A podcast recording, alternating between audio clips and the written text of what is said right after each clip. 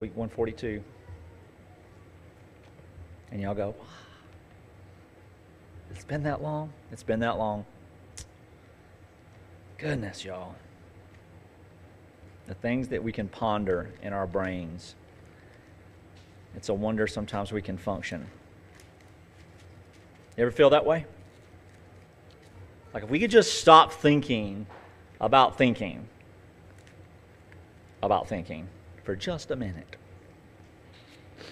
we'd be in good shape. Peter chapter 1, verse 1 and 2. We'll hear it again. Peter, an apostle of Jesus Christ, to those who are elect exiles of the dispersion in Pontus, Galatia, Cappadocia, Asia, Bithynia, according to the foreknowledge of God the Father, in the sanctification of the Spirit, for obedience to Jesus Christ and for the sprinkling of his blood, may grace and peace be multiplied to you. So we've done some work in this. We've talked about these things. We've looked at how to unpack this introduction, and there's so much there. And so, by way of being redundant and mundane, I'm going to remind us of what we're looking at. We're looking at an uneducated man who is a servant of Christ, who is probably one of the most zealous of all the disciples, ready to roll, grounded in his masculinity, tough guy, and he's the one who denied Christ over and over again. And Christ restored him because that's what grace is about. The narrative of Scripture te- shows us that we are not able to effect righteousness or even a little bit of goodness in the context of this world in comparison to the righteousness of God. Yes, we can do good things. We can have a sense of righteousness as human beings as we define it, as we measure it. But as God measures it, in true justice, in true righteousness, we don't measure up. Even when we do well, it's not enough. You see, perfection is not, I did it perfect this time. Perfection is without fail, ever. Perfection is without delay. Perfection is never late. Perfection means having never subjected our ideas to doubt. Perfection is impossible, and perfection is a plague in my life. And not just my life, yours too. Mine probably more than yours, but I don't know. We'll see. But when it comes to perfection, it is the greatest errand of fools that has ever walked the planet. Because even the two perfect people out of one created flesh came two. They could not keep it. Because part of the image of God in us is that we are inquisitive, we are knowledgeable, we ha- can gain wisdom, we can think, we can reason. It's not just about our physical appearance, it's about the essence of who God is in his mind. That's why it's very important to understand that so that when we read what Paul tells us in Philippians 2, have this mind among you which is yours in Christ Jesus. And then he gives an expression, an adjective uh, overview of who Christ is and what Christ did and what Christ could have done, but what Christ did instead. And so we see Peter, and Peter, he was a dummy. He was a shepherd. He was a smelly rat. He was one of these guys who, you know, I don't even know what profession would, would, would fit this today because we're in such a civilized world that even the grossest of professions, I mean, we can clean up, right? As a boy, I had some family who used to have livestock, cattle. I guess it was family, I was always out there. And there was some other family down the road that had pigs. And I don't care how you shook it, when you went into the pig pen, you were filthy. I don't care.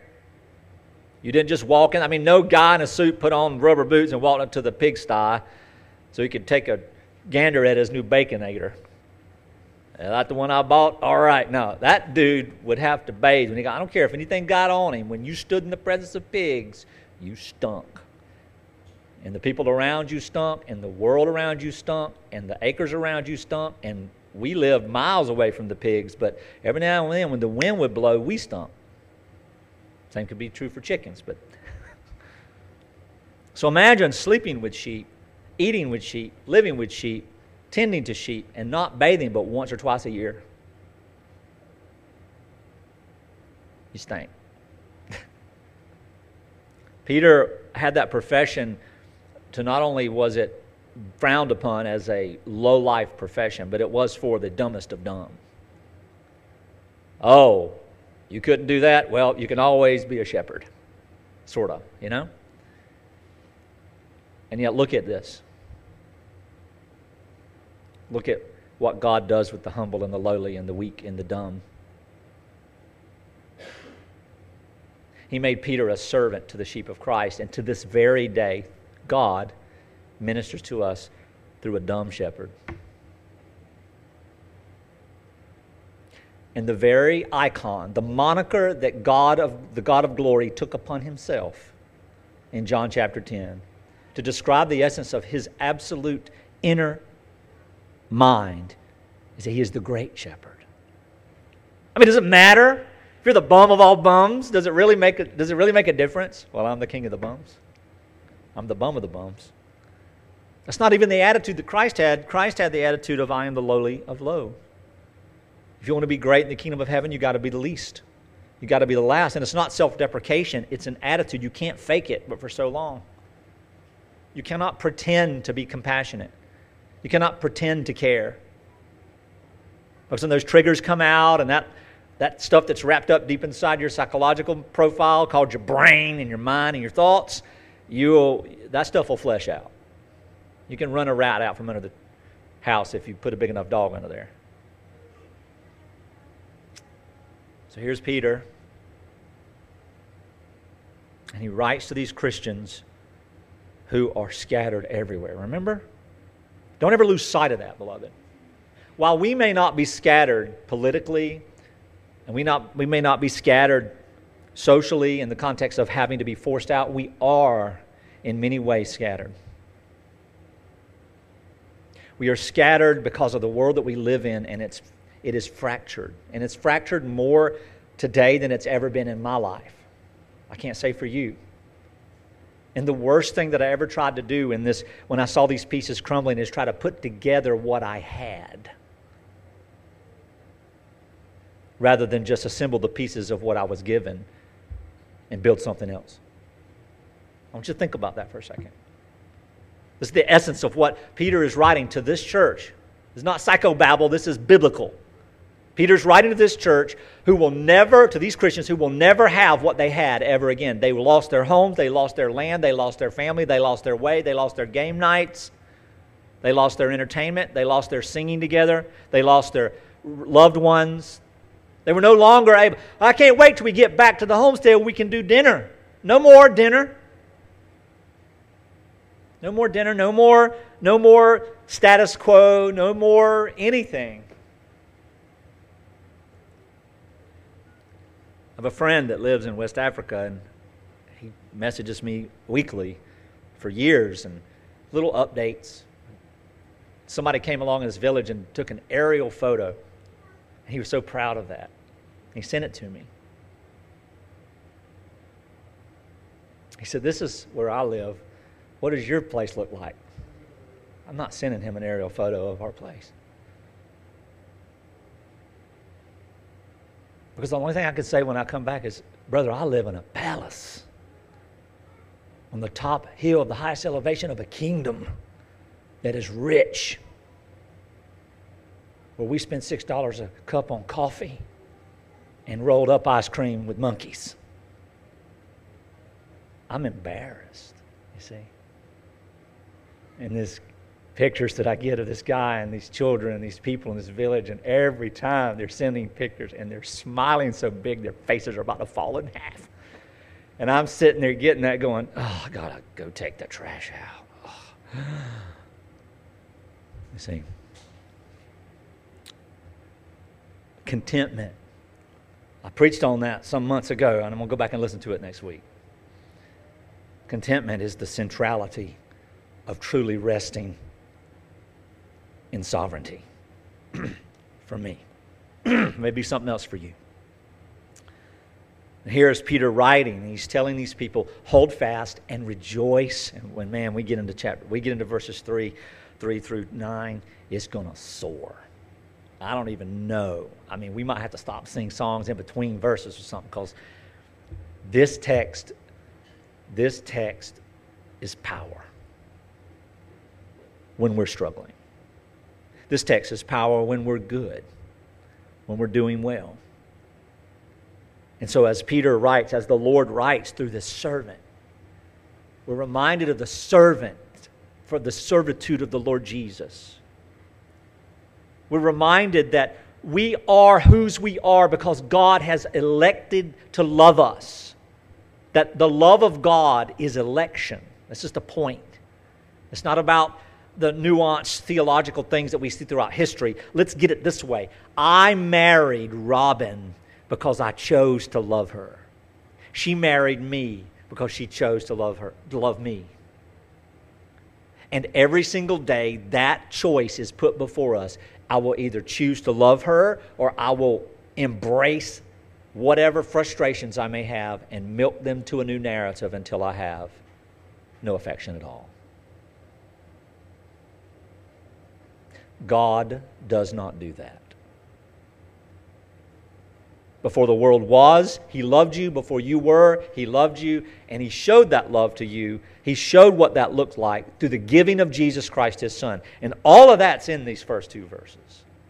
These elect exiles, these royal priesthood, this chosen race, these chosen people of which you and I are a part of in Christ Jesus.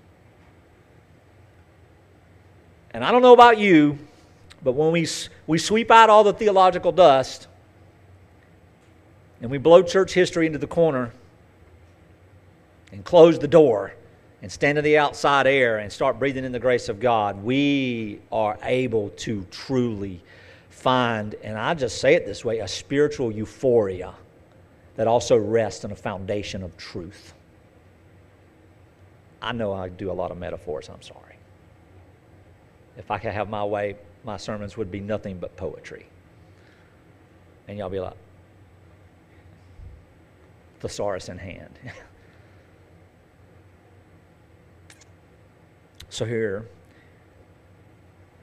we see then in verse 2 according this you are who you are and where you are according to the foreknowledge of God. This is God the Father and his work foreknowledge in the sanctification that is being set apart and declared holy by the Spirit, or made holy by the Spirit, set apart with the Spirit. This is the work of God the Spirit. Unto obedience to Jesus Christ and for sprinkling of blood, this is the Son and his redemptive work on the cross. And this is where we're going to be today. Looking, remember I said I was going to go into the Old Testament a little bit. I'm going to do that this morning and look at the necessity of righteousness in the context of the sacrifice of Christ. Because, I mean, every week we get together and we talk about Jesus. We, we embrace this. We sing songs about the love of God, the love of Jesus, the Lamb of God. So, we need never forget that Jesus died. We need never forget that Jesus did so because he loves us. And it was the only way. So, here, as we'll see next week when we close out this introduction, we'll really look at the Trinity and its work and His work in redemption. But today, let's focus on this obedience and sprinkling by Christ's blood. So we come to see that we are loved by the Father. We are the chosen ones. We are saved by grace and peace has been multiplied to us and blessed. We are blessed in that way. We're approved by God because of Christ. And the Holy Spirit, through the declaration of the finished work of Jesus Christ, enters into us and works into us and illuminates to us the truth of Christ in such a way that we then embrace the teachings of Christ that we may follow after him in obedience, not because we are earning favor or we're fearful of wrath, but because we have been granted such a great love.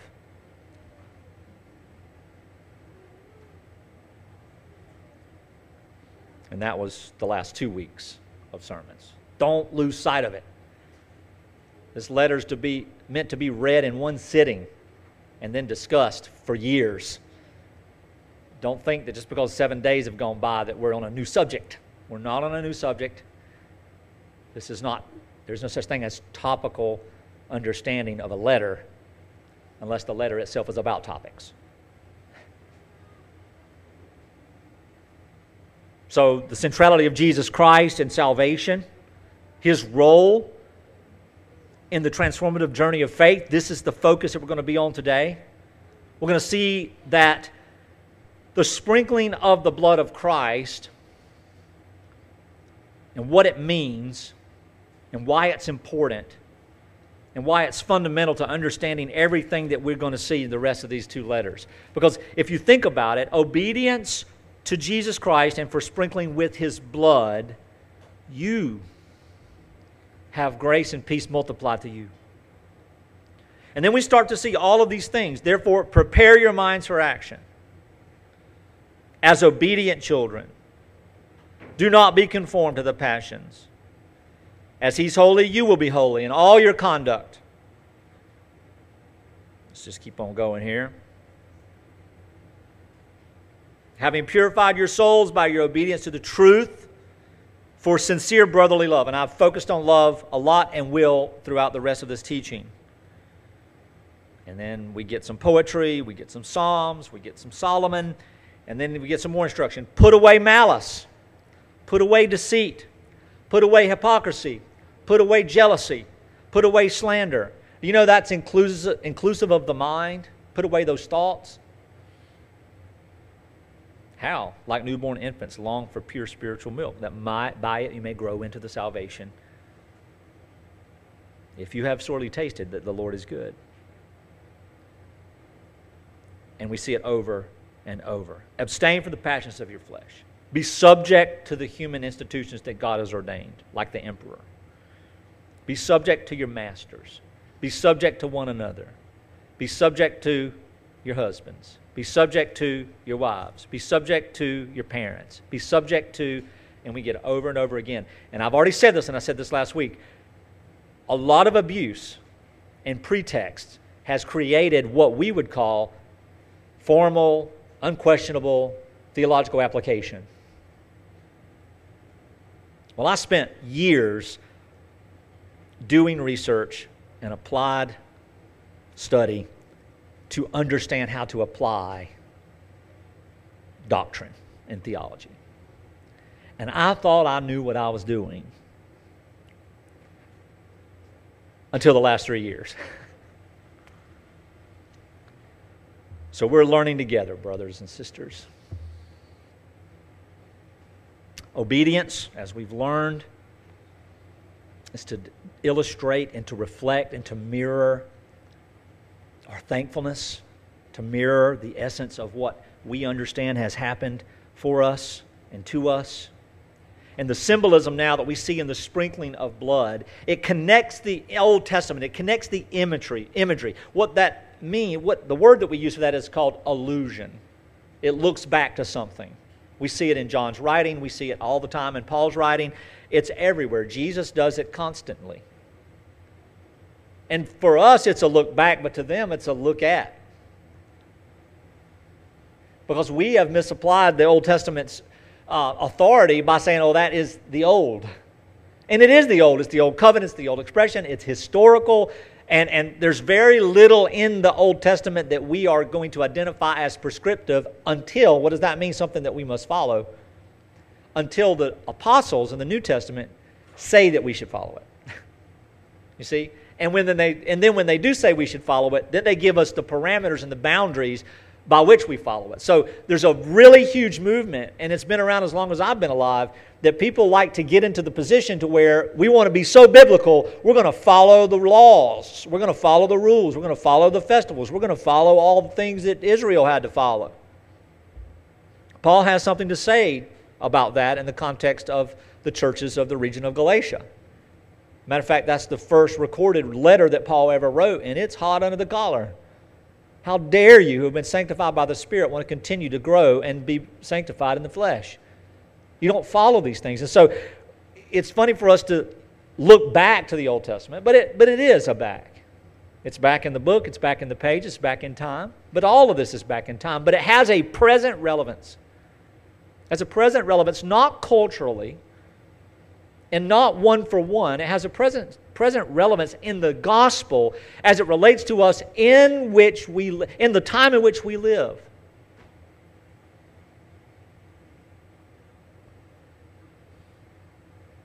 It's funny that oftentimes we think that the old days seemed purer. They didn't. They just didn't talk about it. Everything was behind closed doors. I mean, growing up in this area, we learned not to speak about anything. We learned not to speak about financial stuff. We learned not to speak about marriage. We learned not to speak about our job or how much we made. We learned not to speak about, you know, politics unless it was like hoorah uh, for the older folks. We learned not to be honest about our feelings. We learned all sorts of things. Why? Because there, especially here in the Southeast, there's this bougie line of baloney that just sort of ran from like the days of being at court and the lords and the ladies and you had to dress a certain way. You know that's where dressing up for assembly came from, is trying to stay focused on social status.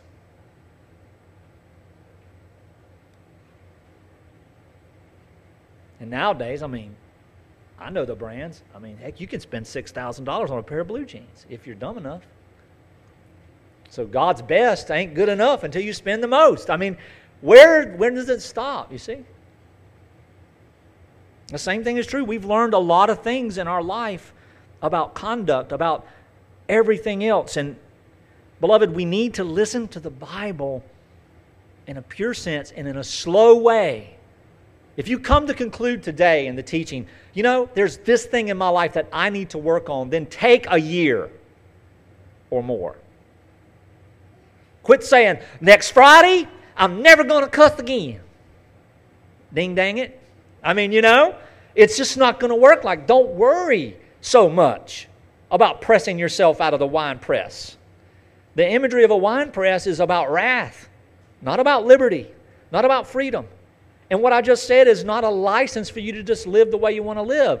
But, beloved, in the economy of grace, there's nothing going to bankrupt us if we do, except that our soul and our mind and our lives will be empty and void because it is not grateful to the Lord to live in a manner unworthy of the call that God has given us. And we know it. It hurts us, but let it hurt us because of our love for God, not because of the esteem that we wish others would see in us. It doesn't matter. What other people think of you and your Christian faith is none of your business. What people think of you, period, is none of your business. Don't give them free rent in your brain charge them something. the economy's rough. Get some money. So, in this sanctification, in this sacrificial blood of this new covenant, in Hebrews chapter 9, we see, therefore, he is the mediator of a new covenant, so that those who are called may receive the promised eternal inheritance. And there's a lot. I, I, I quickly through, I did a reading. I think I did a Wednesday night reading through Hebrews. But Christ's sacrificial blood as this new covenant. We take the Lord's table at the end. There's two things that we do in the context of the Lord's table every single week, and that is we remind, we taste the stuff, we feel it in our bodies, it goes into our bodies, we, we absorb some type of substance, whether it be wine or juice or bread or whatever, styrofoam, I don't know what it is. And it, we, but we can experience it. There's a somatic experience there. It's touch, it's taste, it's feel. And then with our minds, we do what Christ told us to do we remember. We remember. Do this and do it so that you can remember me. We say in remembrance. We don't talk like that. Remember me when you do this. Think of me when you do this. So we think of Christ. We think of who he is and what he accomplished and, and whose we are in him and, and all of that, the good report of Christ, which we now call the gospel. The good report. It's literally what it means. And so we got the good report of Christ, we're remembering, but because we remember Christ, we're remembering Christ in the fullness of what he's talking about. This is my body broken, this is my blood spilled. So we need to always be remembering the sacrificial system and the law and justice. So that in that right perspective, we learn righteousness by grace sanctification by the Spirit, not the flesh. See, that's the point there. God has done the setting apart. How is that possible? How could God set apart someone who deserves to go to jail? Because Christ took jail. Somebody deserves to die. Christ took death. Sprinkling of his blood. This whole relationship here. But the second part of what we do every single week, and what I need to emphasize more, I do it, but y'all, I preach way ahead. I'm probably down the page somewhere. I mean, I saw some stuff I said last week that it's not even for until next week's sermon because it's just the way it works in my head, okay? And I'm sorry. Take what you can, throw out the rest. But we get to a place where I don't emphasize it enough in the Lord's table. And that is the second part that we see the instruction. We saw the story of the, of the Lord's table. We saw the story of what Jesus said, but that's not the institution to the church. That's the story in the Gospels. That's for us to read and go, wow, that happened. That's amazing. And then the apostles come along and write letters to instruct the church to say, now that you know the story, what difference does it make and what are you supposed to do with it? Let's apply this story. And so the application of the story in several ways of correction and instruction and exhortation is that the Lord's table is not only an opportunity to remember the grace of the Lord for us individually, but more importantly, for us collectively. And because of us collectively, by the blood of Christ, we need to make sure in our heart of hearts that we hold no ill will and animosity toward each other in the church, in our homes.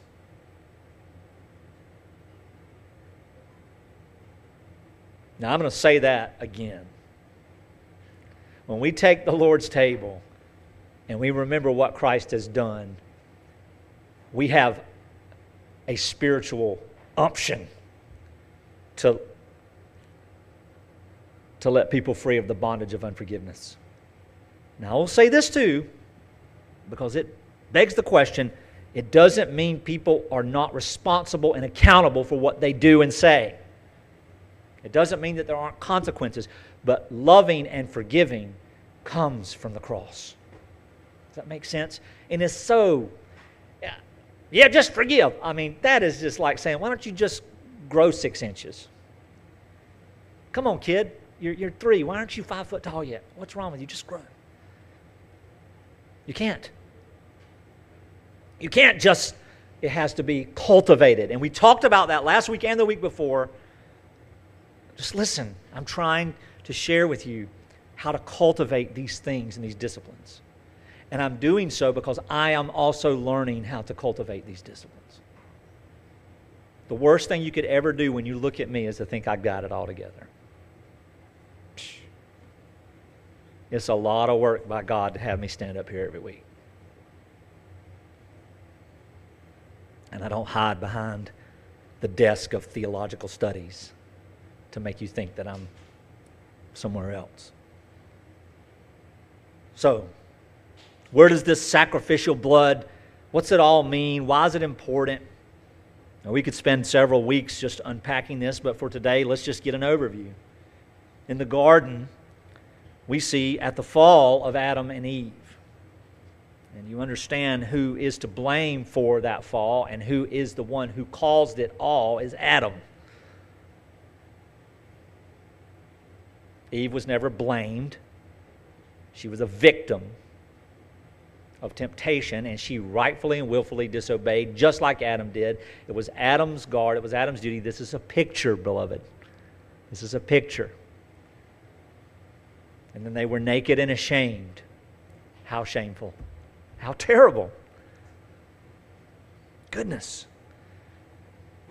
So, what they did is they covered themselves with their own provision. They found leaves and they covered their nakedness because they were ashamed to see the Lord Jesus naked. And so, God came in and did his thing. and showed his curse and showed the outcome, the weird and terrible outcome of such a thing.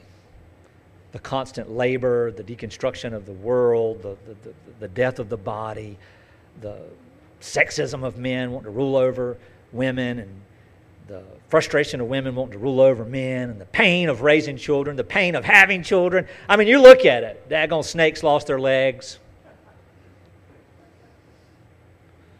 A lot of stuff. If you want to know the theological exposition of Genesis 1 through 3, I preached on that a year or so ago. It's on the church website.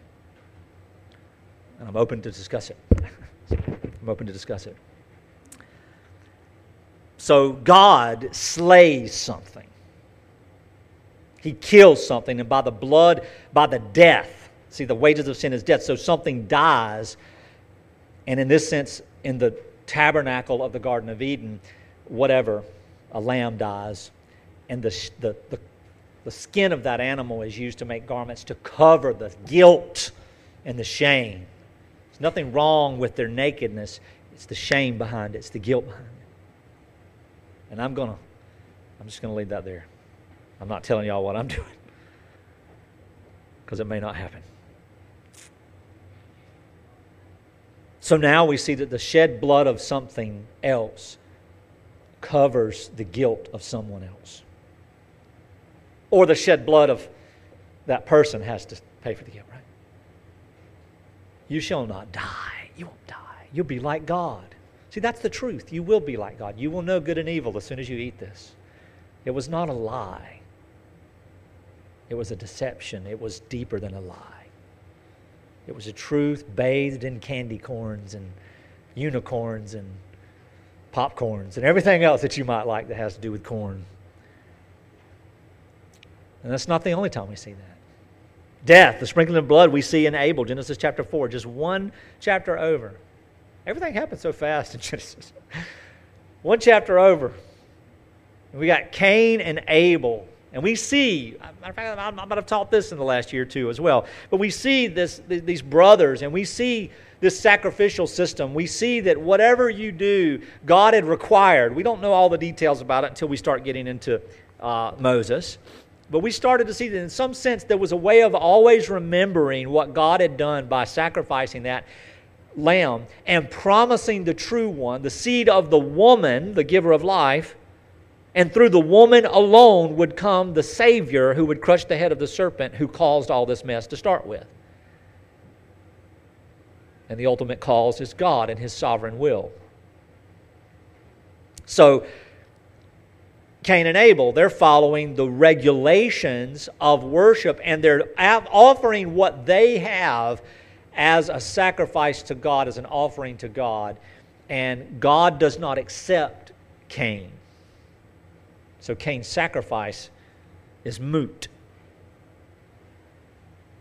And we can debate that all we want. We can talk, well, what's this? What were they thinking? What's about this? I mean, was it, did he leave some vegetables out? I mean, did God not like Capricorns? I don't know. I'm just telling you that the Bible says God didn't have favor for Cain, but God had favor for Abel.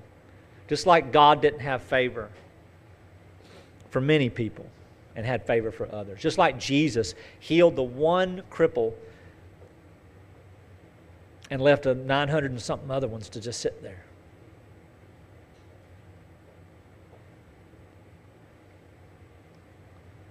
But what does Cain do? It's not acceptable, Cain, if you would just obey. If you would just walk in a manner like I've shown you, it, you'll be acceptable. Be humble, Cain. And Cain took that as a way of hardening. And in God's providence, in God's purpose, in God's sovereignty, in God's power, He purposed it this way that Cain is a murderer. He murdered his brother in his heart long before he hit him with whatever he hit him with. And so, in an attempt to make face, he goes to feel better, to establish himself. He goes out, sort of like Joseph, right? His brothers hated him. Jesus, his people hated him. So he goes out and he kills his brother Abel. And the Bible, oh goodness, it's just so hard not to just sit, pull a chair up and just sit here and just talk about this for days. But the Bible says that the blood of Abel cries out from the ground, cries out for vengeance, cries out for justice. And it puts that in comparison to the blood of Christ that is greater than the blood of Abel, that testifies not for justice, but it testifies justice is served. You see the difference? Like Moses as the lawgiver, as the death bringer, and Jesus, the life giver, the shackle breaker, the Shayak, Messiah. That's the whole thing. And the anointed one of God is to set his people free, not bind them up.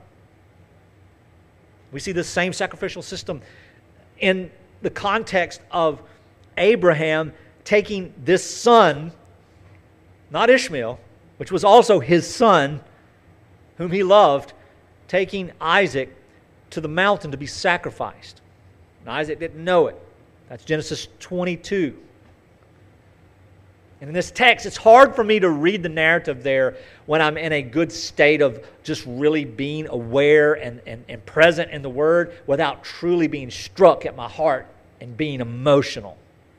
I feel the lump in my throat. Because I see the point of God's purpose and Christ in it, the sacrificial system where God has created a people for himself and the means through which he will justly forgive them without costing them anything. And he will prepare a way for them when they can't find the way for themselves. And as they run into the fire of destruction, he will swoop them up in the wind of affection and he will bring them out to a place where they will eat with him and dine with him and have intimacy with him forever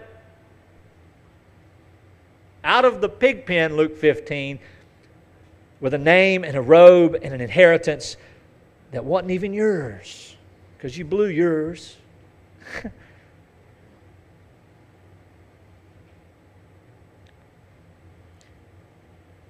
and several times Isaac asked, Hey, Dad, what are we going to kill when we get up there? What are we going to burn? And Abraham said, Son, the Lord will provide a sacrifice for his burnt offering.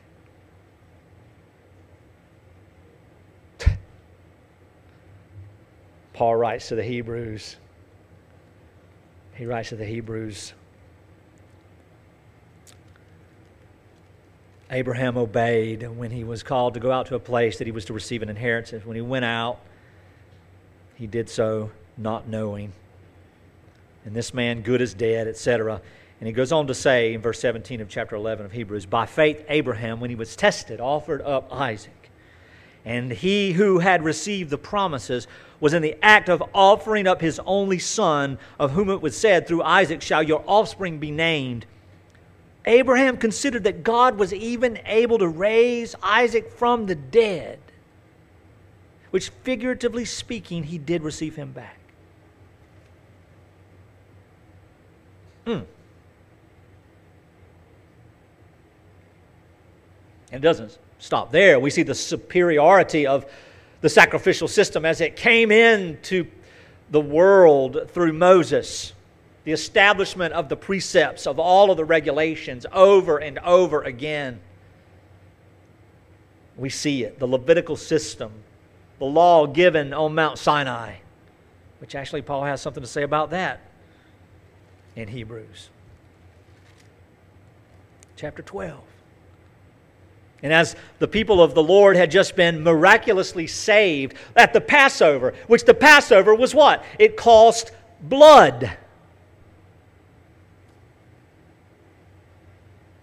In every home that, whether they believed it or not, if there was blood on their doorpost, they did not die. No matter how strong, no matter how fearful, no matter how weak, no matter how cynical, they did not die. If there was blood on their doorpost, they did not die, for the blood is the one thing through which we escape justice. And I think we need to start equating wrath with justice when we talk about the gospel. we escape righteous justice because of the blood.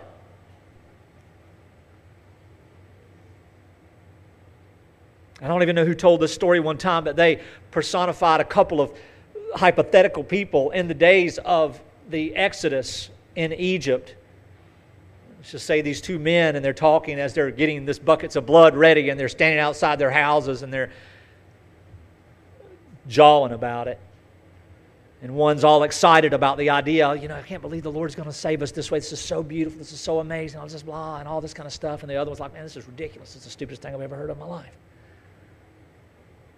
It's just nonsense. What is wrong with Moses? Is crazy. I mean, he's already walking around with a stick, acting like he's some wizard or something. I mean, he's all he's crazy. And I just don't believe this garbage. And I'm, I mean, I'm going to do it. I you know, I'm not not that dumb, but I'm just. I'll see you in the morning. No angel going to kill all these babies. And the very next morning, the questions posed in this, in this comparison which one of those two households wept over the death of their firstborn? And the answer is neither of them. It's not about us, it's about the blood of Christ.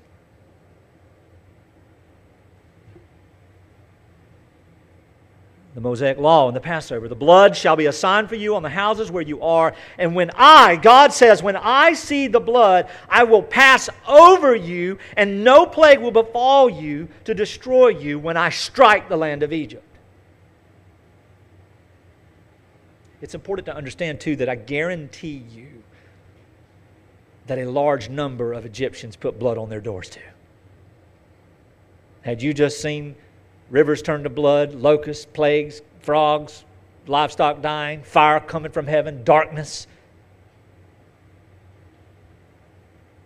And then that dumb old wizard comes out and says, Okay, I'm going to kill all your children unless you put blood on your door.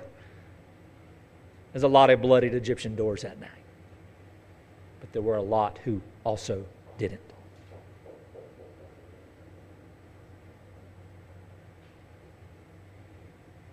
In Leviticus 16, the Day of Atonement, Yom Kippur, is established.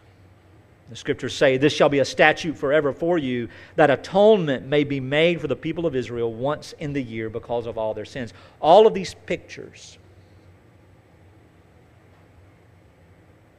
And then, since Moses and all the way through Malachi, we have a group of individuals who are continually what? talking and telling people and reminding them about the covenant of God, the promises of God. We have Isaiah, we have Malachi, we have Jeremiah. They're called the prophets. And these prophets speak about sacrifices. The prophets bring in not just the eternal salvific message of the sacrifices, but also the temporal benefit of the sacrifices. Some of these conditional things, like if you do this, then I'll do this.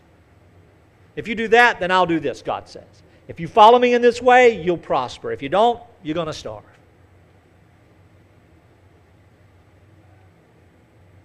Why would God do that? We see it. We see why God did it to show that even when humanity had it all in their hands possible, they still couldn't produce it. You cannot produce righteousness, beloved if the perfect people walking in, I mean, can you imagine walking with Jesus with everything that you could ever need, life, if they couldn't muster the discipline to resist the flesh, how can we? When I emphasize and beat the drum of faith and hope being rest, it's because the scripture teaches that. And beloved, when we rest, we're not working the harder we work to satisfy God, the worse we are. And the deeper we rest in the satisfaction of God, the greater our works will be. The greater our love will be. The greater our obedience will be. And we'll be able to see what John talks about in his first letter when it says the law of God is not laborious for the believer.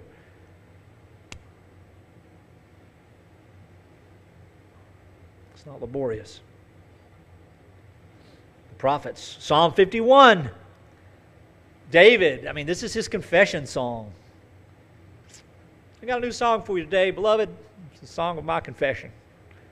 Let's sing it together. Stand. Psalm 50. I mean, could you imagine?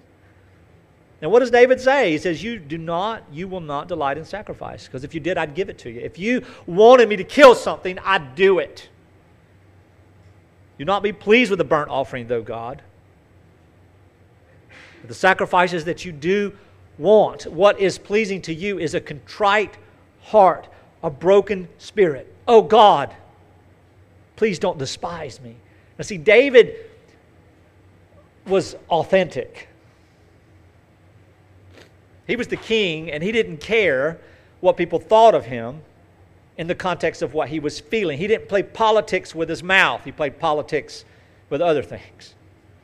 He played politics trying to hide his guilt, the cost of his dearest friend, so he could look the hero.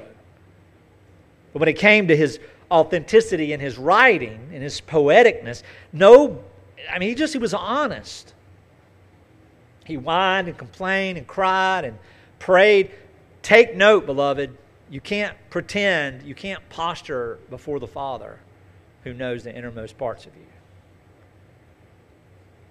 And if we'd stop posturing before one another, I think we'd be closer than we've ever been. And I think that also needs to start at home with our spouses and with our children. We need to be honest.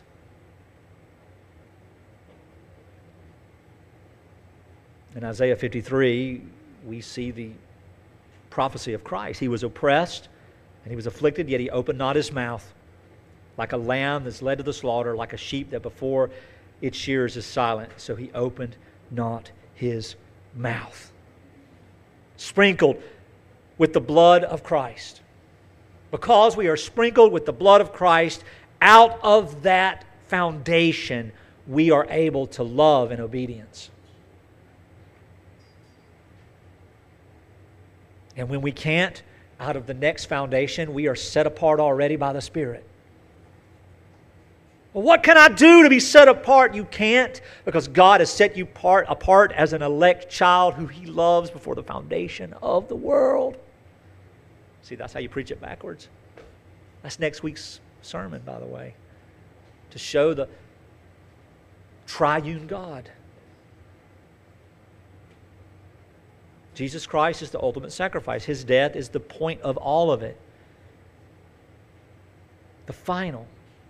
John the Baptist, John chapter 1, verse, verse 29 30, somewhere in there. Behold, the Lamb of God that takes away the sins of the world. Remember this guy, right? John the Baptist. If there was anybody who had bad fashion or poor manners, or terrible etiquette, it was John the Baptist. Born from a priest, a family of priests, and ended up being this weird guy that you would try to not give a dollar to at the filling station. I saw a meme some time ago by a, some famous pastor had a drawing rendition of John the Baptist. Says this is what a real man looks like. In comparison to somebody else wearing like a coat and a bow tie or something. I'm like, yeah, sure. That's just what we need to do in the body of Christ. John the Baptist was a nobody. So when he's like, the Lamb of God takes away the sins of the world, and he started having people follow after his teaching and he was baptizing them, the authorities could, couldn't care less because that's quack. He's a quack, they're a quack, all of a quack, quack. Old MacDonald, here we are. We've got it. It's a farm of nut jobs. But when Jesus was baptized, see, they went and they inquired about John, the Pharisees. Who are you and why? What authority do you have to baptize? He said, There's not my authority. One comes after me that is before me. I'm not even worthy to clean his sandals off. In other words, I'm not worthy to wash his feet as a slave. I'm not worthy to take off his shoes. He's going to baptize with fire. Watch out. Bugs in his mouth. I mean, you know. They're like, yeah, okay. But when the lamb showed up, I want you to think about it for a second. Jesus is the Lord, Jesus is the King, Jesus is the God of glory, but he is known in the Bible by his design as the Son of Man, the human man, and the Lamb of God, and the Son of God.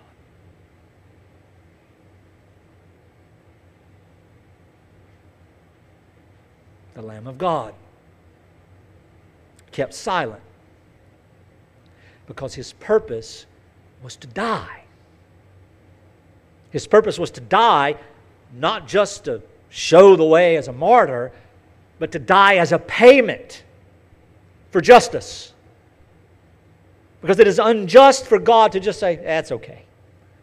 I know you've done wrong, you've violated the law, and you've violated righteousness. It's okay. It's not okay. It's not okay. It's wrong. It's evil for anyone in justice to say that's okay. It's not evil for us to forgive because we've been forgiven.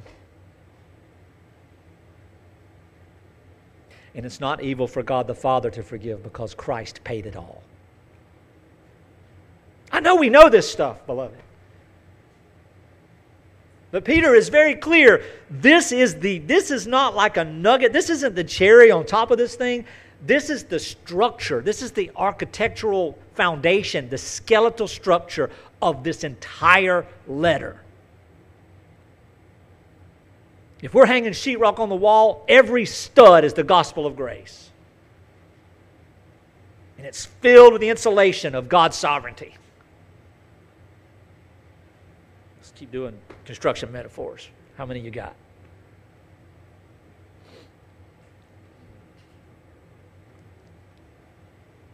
Last Supper, as I've already mentioned, this is my blood, the covenant, the new promise, the new contract. This is the point of everything. This is the reason the world exists, so that you would understand the freedom that you have in me for what I'm about to do for you. And the Peter, it's like, no, sir, Bob. You're not washing my feet. No, you don't have to die. No, you're not getting arrested, chopping ears and stuff. Peter, your zeal is misplaced, brother. I'll die with you, Jesus. Hell, whatever. You're going to deny me three times before you hear the rooster crow, before the sun comes up. Never. And not only was it denial, he cursed Christ.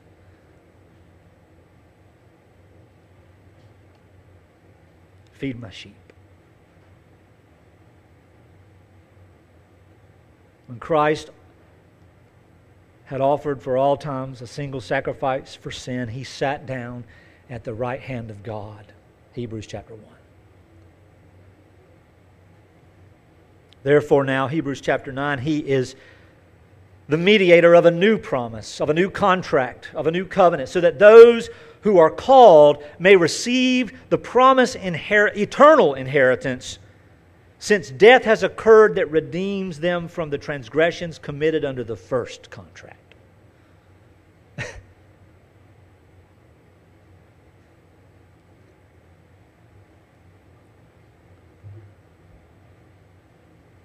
Because we are clean by the blood of Christ, we seek to follow after Christ in his way because we've been set apart and called by the Father in the Spirit. And as I've said in the beginning, this covenant is, yes, for me personally and for you individually, but the essence of it is for us collectively. And I think that's something else because we do need to reflect. We do need some intrinsic work. We do need to consider and be aware of who we are and what we're doing in this world. We do need to take time out, take care of our needs, and love ourselves so that we can love others also the way we love ourselves. But when we lose sight of the fact that it is us, we worship Christ, we will be together in eternity. There'll be no isolation booths in, in the new world. We won't need them. We won't have social disorders. We won't have ADD. We won't have any of these problems. We won't be obsessed with perfection. It'll already be perfect. And I smile because I'm not so sure that I can see that. It might be perfect because I don't have a role in it. But it's hard to envision. It's just so silly to envision perfection. But the death of Christ transforms us to be a people for his glory, to the praise of his glorious grace. See, when you see Paul write, and when you see James write, you see John write, you see all these apostles write their letters, they're not saying anything different. There's no conflict there. It's all about the response that we have as children of God to the love of God for us. And that response is to Him because of what He's done for us, but that response is for others also. And I want you to hang on that for a minute as we close out our service. I want you to hang on that for a second as you go home. I want you to think about that tomorrow when you get up for work or whatever it is that you have to do, whether you're working at home or, or out in the market. I want you to embrace that on Tuesday when we're traveling or when you're dealing with somebody. I want you to be mindful on Wednesday of the fact that the gospel of grace is yours, beloved, because of the love of God for you. Therefore, that is the funnel, the filter, the, the fuel through which our lives are supposed to be lived. And Thursday, I want you to pray for me because I haven't done it at all Monday, Tuesday, Wednesday. And so I'm going to be frustrated because Sunday's coming. Friday, hee yaw. Oh, I haven't done laundry. I haven't cut the grass. We haven't washed the car. Whatever comes up, dog's got a splinter, kid breaks an arm. I don't know. No matter what happens, good, bad, or indifferent, let's be mindful of the gospel. Get into those disciplines I talked about last week of prayer and reading the word, looking for opportunity, asking God to open your hearts to serve others. Because the Christian life is not about transforming the culture, establishing a national kingdom, or promoting some generalized sense in which evangelicalism takes over everything. The Christian life is not about just doing church on Sunday and having a Bible study. Those are small, teeny things. The first things I mentioned are not even part of our lives. But these last two things I mentioned are small parts of a large time frame of 168 hours a week.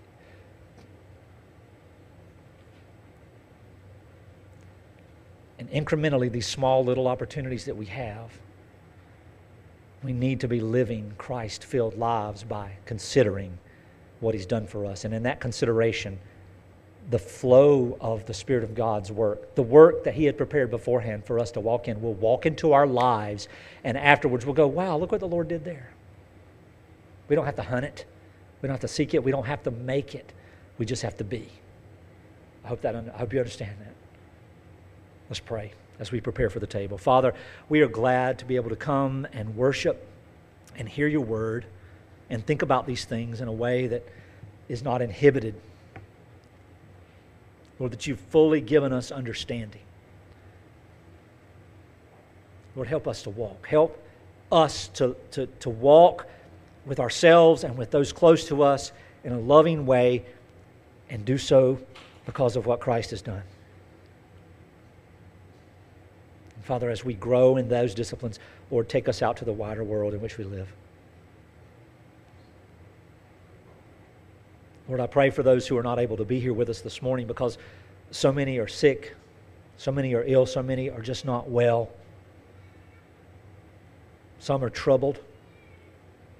But Father, put in their hearts for them to be in touch with us so that we do not worry and labor.